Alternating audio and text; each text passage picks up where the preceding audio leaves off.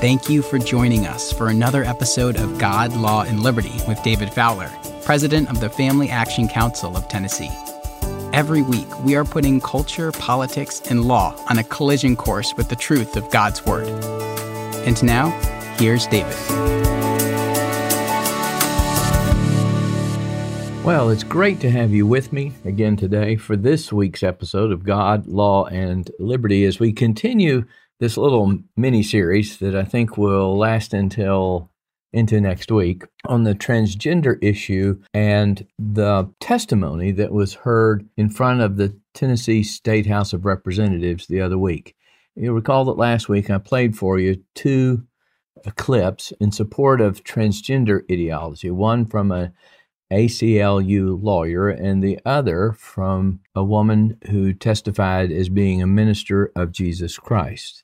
And what I tried to do last week was begin laying the foundation for understanding the perfect logic of their testimony if two doctrines that underlie all of Christianity are not upheld or not understood or applied correctly, namely, the doctrine of the Trinity and the doctrine of creation ex nihilo. Now, last week, I focused on the doctrine of the Trinity, and I noted that as far back as the Athanasian Creed in the fifth or sixth century, it has been said that not to believe in the Trinity is to not be a Christian. Now, however, I did note that one can come to faith without understanding the marvel, the glory, and the beauty of God resident in the doctrine of the Trinity. But to grow in the knowledge of God is to grow in our understanding of the Trinity, because it is in the revelation of the Father and the Son that we find, in the words of Colossians 2, verses 2 through 3, hidden all the treasures of wisdom and knowledge. But to grow in the knowledge of the Trinity is not only to see its necessity as respects salvation or soteriology, but to see its necessary connection to the doctrine of creation. And that is what we're going to look at today as we finish laying the foundation for next week's program when we will come back to those two audio clips I played last week and analyze them in full. Now, I suspect there'll be a temptation among some of you to say, David, would you just get on with the analysis of the testimony offered by those two witnesses? And I understand that. I'm a type A personality, and those of you like me, you just want to know what the problem is and what the fix is, and you want to get on with it. But as I've come to grasp these two doctrines, I've come to see the interconnectedness of all of our problems, if I may be so bold as to say all. And that has helped me better understand what is going to be required of Christians going forward if we're to have a respect for the individual that is not in conflict with the community, by which I mean an integrated whole and not merely an aggregation of parts that just really form nothing and collectively mean nothing. That's the tension in our society between the individual and the community, between the individual and the state. And the Trinity is that model of unity that does not destroy differentiation and vice versa, which is the perfect segue into the doctrine of creation. Now, for that, I want to come back to 1 Corinthians chapter 3, verses 10 and 11, a passage that we looked at during the building block series several months ago. But it's time to revisit it so that we can apply it to the transgender issue, particularly next week. Now, let me throw this in before I go there to give you, I hope, some hope, uh, some encouragement. The more I think about the issue of transgenderism and what is underneath it, I believe transgenderism is the apex. It's the crowning achievement, the logical conclusion to the lie Adam and Eve believed that you can be like God. And so I, I believe we're reaching the end of a fundamentally revolutionary period in Western history. And if Christians will come to grasp the height and the depth and the width and the breadth of these two doctrines, then I believe a counter revolution, a reformation will be forthcoming. And I'm bullish on God and on the glory and the power of the gospel to transform things. Christ came to destroy the works of the devil, not have the devil destroy his work. And in fact, we're told in Colossians 2:15 that on the cross he made a spectacle of the powers and authorities that are in this world. And I believe it's time that our faith be informed by that reality and that we live in light of that reality. But let me get back to this doctrine of creation. And the first thing that must be emphasized is the relation between the doctrine of the Trinity, the second person of the Trinity, the Son of God, to the doctrine of creation. So, as I said, we'll start now with 1 Corinthians 3 10 through 11. And here's what it said According to the grace of God which was given me as a wise master builder, this is the Apostle Paul speaking and speaking in relation to the work that he's done and Apollos and Peter has done. He said, I have laid the foundation and another builds on it. But let each one take heed how he builds on it. And then he speaks to that foundation and to the foundation that he tried to lay. For no other foundation can anyone lay than that which is laid, which is Christ Jesus. And as I think I've said before, we often think of that as Christ Jesus is the foundation for our soteriology, but the passage of Scripture is not limited to that. In fact, it's talking about eschatology in the sense of building, of moving forward, not a point in time, it's over and done with point. He's talking about building. And we see, or we will see, that Jesus Christ is the foundation for creation. Cosmology. And again, I'll come back and say, cosmology determines your soteriology, and that determines your eschatology. Then we read something similar in Colossians chapter 1, verses 15 through 17. There the apostle writes of Christ that he is the image of the invisible God, the firstborn over all creation. For by him all things were created that are in heaven and that are on earth, visible and invisible, whether thrones or dominions or principalities or powers, all things were created through him and for him and he is before all things, and in him all things consist. The word there implies a synthesis, a holding togetherness of all things. And we find out why this foundation for all things in Jesus Christ is so important in 1 Corinthians chapter 3, verses 12 through 15, which follow the ones I've just quoted a moment ago. The Apostle Paul writes Now, if anyone builds on this foundation with gold, silver, precious stones, wood, hay, straw, each one's work will become clear. So, what he's referring here to is that God has given various talents to different people and gifts. Uh, some teachers, apostles, prophets, right? So on and so forth. So we build with different materials as God has given to us each of our what we have. And he says, and what they build will become clear, for the day will declare it. He's talking about the day of final judgment, because it will be revealed by fire, and the fire will test each one's work of what sort it is. If anyone's work, which he's built on it, endures, this refining on Judgment Day, he'll receive a reward. If anyone's work is burned, he will suffer loss, but he himself will be saved, yet so as through fire. Now, before I move on, I want to just pose a couple of questions to you. How much of what you see being offered by Republicans and even by Christian policy and legal organizations would you say is dependent, or perhaps more pointedly, consciously and intentionally built upon a right understanding of the doctrine of the Trinity and creation, and without which it would not make near as much sense to the non Christian. I repeat the question How much of what you see Republicans and even Christian policy and legal organizations would you say is dependent on, or perhaps more pointedly put, consciously and intentionally built upon a right understanding of the doctrine of the Trinity in creation, without which it would not make near as much sense to the non Christian? And ask this follow up question Is that perhaps what we're doing when we speak of transgenderism as strictly a mental illness.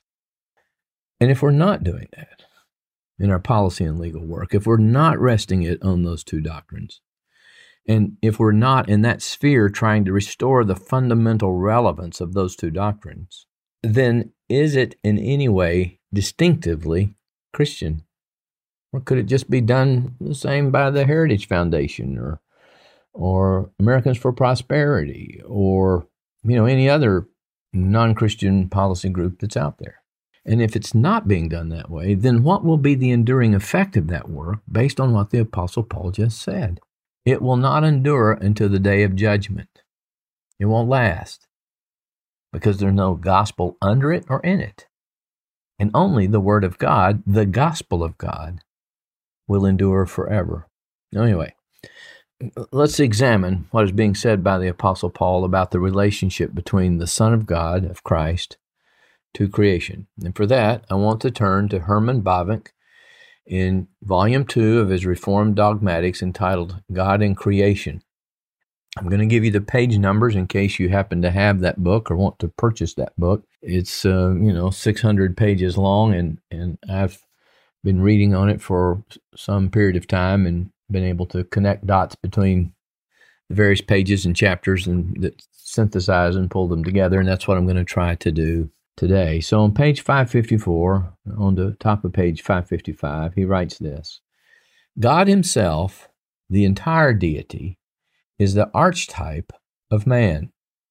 Granted, it has frequently been taught that man has specifically been made in the image of the Son or of the incarnate Christ. But there's nothing in Scripture that supports this notion. Scripture repeatedly tells us that humankind was made in the image of God, not that we've been modeled on Christ, but that he was made human in our likeness, and that we, having been conformed to the image of Christ, are now again become like God. It is therefore much better for us to say that the triune being, God, is the archetype of man. But, as Bavinck notes on page 423, it cannot be denied that in Scripture, creation, which would of course include man, stands in a peculiar relation to the Son, one that deserves independent discussion. And that's what I want to focus on right now. On page 274, he writes The Logos, which of course is the appellation given to Christ in John chapter 1, is the absolute revelation of God, for from all eternity, God communicated himself in all his fullness to him. And similarly, on page 420, he writes, By generation, from all eternity, the full image of God is communicated to the Son. Now, where might he get this idea? Well, it's found in Colossians 1.19 where Paul writes, For it pleased the Father that in him, referring to Christ, all the fullness should dwell. And then Bavinck adds, this is on page 274 again, since God communicated himself to the Logos, the Logos could communicate himself to us. And again, where might he get this? Well, it's in Colossians 2 9. For in him dwells all the fullness of the Godhead bodily. But we have to appreciate that this affirmation, if it's true, entails a denial of its opposite. And here, Bavinck speaks as follows on page 420. If, in the absolute sense, God could not communicate himself to the Son, in other words, if not all the fullness of God could be communicated and exist in the Son. Colossians 1:19 we just referred to. Then, says Bavinck, he could be even less able, in a relative sense, to communicate himself to his creature. Relative meaning communicating the fullness of God bodily and in creaturely form. Bavinck sums up if God were not triune, creation would not be possible.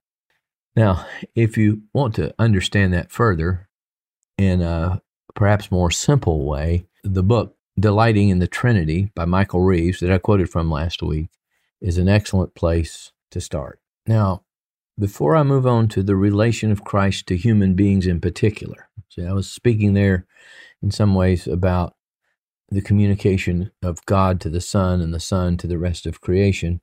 I, I would note this, which is found on page 309 in Bavinck's book. Quote, because the Son is not created as a work of God, which is, of course, how the acts of creation in Genesis 1 are described as works of God. Bavinck said we shouldn't view generation of the Son as an actual work, a performance of the Father, but rather we should ascribe to the Father a generative nature because he's eternally begotten, he's eternally generating the Son. And with that statement, we now know why a male is called a father and why a male could never be a woman or a mother. You know, that's what's beginning to happen with transgenderism, right? We're we're finding tampons in the men's bathroom. We're we're saying that you know, don't deny that men can menstruate, right? Well, that's that's impossible if we understand the doctrine of the Trinity and the generative nature of the Father to the Son, and the Son in the creation of Adam. Adam was called the Son of God in Luke the genealogy found in chapter 3, verse 38.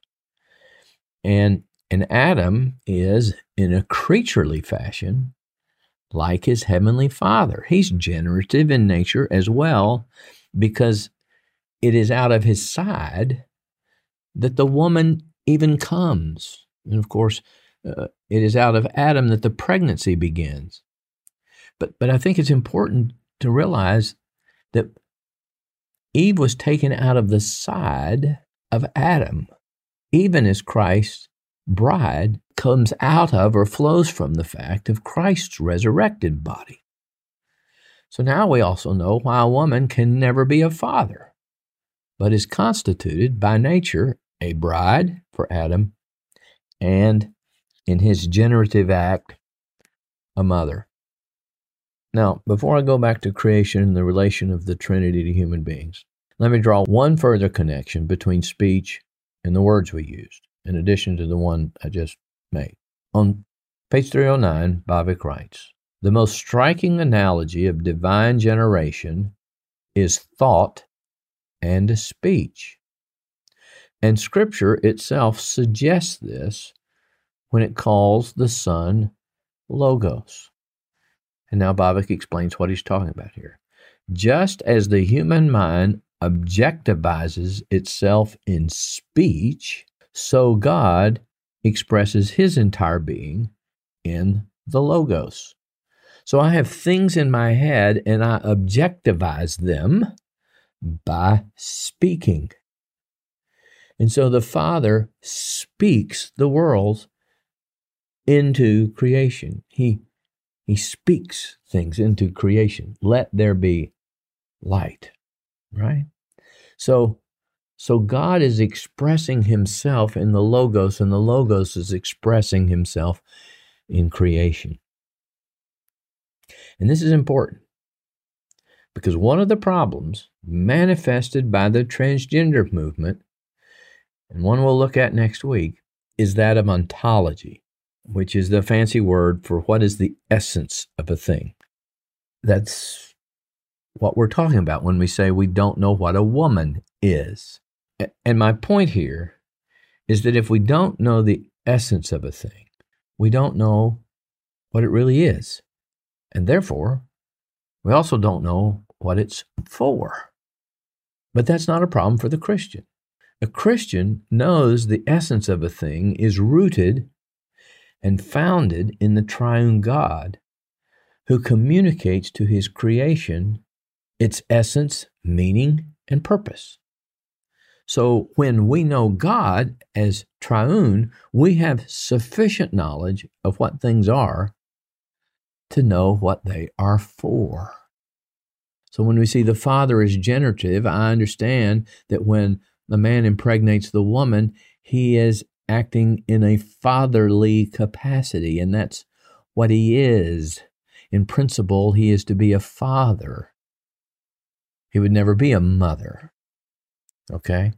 But in a way, I'm kind of getting into next week and we'll come back to this. But, but let me say again what I just said here before I continue with creation in Adam. If we don't know what a thing is, we don't know what it is for. And Christians know what things are sufficiently because they're rooted in something objective and personal and knowable, the triune God, and therefore we can know what things are for. So now let me continue. With respect to Adam, Bavinck writes this. It's found on page 564, and it's rather long, but it's good. And it's, so let me repeat it all. Although Adam was created after God's image, since he was from the earth, earthy, those are the words we find in 1 Corinthians 15, he was dependent on the earth. He, after all, needed food and drink, light and air, day and night. Hence, did not yet have a glorified spiritual body on a level transcending all those needs. His natural body had not yet fully become an instrument of the Spirit. As such, Adam, by comparison to Christ, stood on a lower level. Adam was the first, Christ the second and the last. Again, we're seeing uh, the language here of 1 Corinthians chapter 15. Christ presupposed Adam and succeeds him. Adam is the lesser and inferior entity, Christ the greater and higher being. Hence, here's the key point Adam pointed to Christ. Already before the fall, he was the type of Christ. Romans 5:14. Christ was the archetype of man and Adam was the type. In Adam's creation, Christ was already in view. The natural came first, the spiritual second. Adam's condition, this is important, was provisional and temporary and could not remain as it was. It either had to pass on to a higher glory or to sin and death. And isn't that what we see in seeds and plants? They must pass on to a higher glory or they die. And that's exactly the kind of imagery Jesus uses in John 12 24 and Paul uses in 1 Corinthians 15 with respect to the body, the resurrection, and glorification, and what our bodies will look like when they're glorified. So, there. We see now the importance of the doctrine of the Trinity to the possibility of creation, and that Christ and the Godhead are the archetype for Adam. Adam is a type already pointing to the Christ who is to come. So I'll close with these two statements for today. One of them from Bavinck on page 407, where he writes Creation is the initial act and foundation of all divine revelation. Very interesting, isn't it? Because we so little as Christians point to what's created to help people think of who God is. And the others on page 422. In speaking of the Trinity and creation, he says, the two dogmas stand and fall together. So, when these two doctrines fall or recede into the background, as they have done in recent decades and in the last century. And one's not going to stand without the other. We get transgenderism. And that's what we're going to look at next week. And I hope you'll join me for the next episode of God, Law, and Liberty. If you enjoyed this episode, please subscribe to the podcast. And if you want to help spread the word, please give us a five star review and tell your friends to subscribe too. God, Law, and Liberty is available on Apple Podcasts, Spotify, and wherever you listen to podcasts. For more information, please visit us at www.factennessee.org. That's F A C Tennessee.org. And please follow us on Facebook, Twitter, and Instagram at Fact Tennessee.